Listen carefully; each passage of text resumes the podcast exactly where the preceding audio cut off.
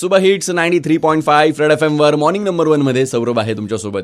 या लॉकडाऊन दरम्यान बऱ्याच मंडळींनी नवनवीन गोष्टी केल्या. काहींनी पेंटिंग करायला सुरुवात केली, वाचायला सुरुवात केली, घरात बसून व्हिडिओज बनवायला सुरुवात केली, काही जणांनी ब्लॉग लिहायला सुरुवात केली.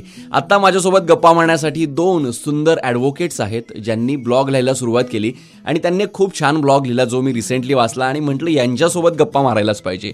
ब्लॉगचा विषय आहे सायबर क्राईम ड्युरिंग लॉकडाऊन. म्हणजे लॉकडाऊन दरम्यानही सायबर क्राईम घडत होतं पण आपण त्याबद्दल मात्र अवेअर नव्हतो. ह्या दोन तरुणींनी, ह्या दोन ॲडव्होकेट्सने ब्लॉग लिहिला आणि ज्याच्यामुळे मोठ्या प्रमाणात अवेअरनेस निर्माण झाला. आणि त्याचबद्दल बोलण्यासाठी आता माझ्यासोबत आहे ॲडव्होकेट राजेश्वरी साबद्रा आणि ॲडव्होकेट मेघना मल्लाड. सो हाय, good morning Rajeshwari, good morning मेघना. Good morning. सो ड्युरिंग लॉकडाऊन तुम्ही ब्लॉग्स लिहायला सुरुवात केली, अनेक विषयांवर तुम्ही ब्लॉग्स लिहिले, पण जो ब्लॉग माझ्या वाचनात आला तो म्हणजे cyber crime during lockdown. So आपण त्यापासूनच सुरुवात करूया की सायबर क्राईम म्हणजे नेमकं काय.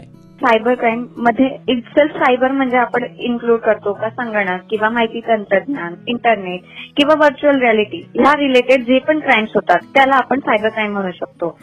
अच्छा, बाय द वे मेघना, या सायबर क्राईमचे काही प्रकार आहेत का. हो, त्याचे मुख्य करून तीन प्रकार आहे. पहिले म्हणजे गव्हर्नमेंटच्या विरुद्ध गुन्हे, ज्यामध्ये आपण उदाहरण घेऊ शकतो सायबर टेररिझमचं. दुसरं आहे माणसांच्या विरुद्ध गुन्हे, त्याचं उदाहरण cyber pornography, cyber stalking, cyber defamation. आणि तिसरा प्रकार आहे मालमत्ता विरुद्ध गुन्हे, म्हणजे इंटेलेक्च्युअल प्रॉपर्टी राईटच्या विरुद्ध किंवा ऑनलाईन गॅम्बलिंग, क्रेडिट कार्डचे फ्रॉड, असे हे तीन मुख्य प्रकार आहेत. ओके, सायबर क्राईम बद्दल आपण आणि ऐकणार आहोत ॲडव्होकेट राजेश्वरी साबद्रा आणि ॲडव्होकेट मेघना मल्लाड यांच्याकडून. त्यामुळे कुठे जाऊ नका, stay tune to super hits 93.5 red FM. बजाते रहो.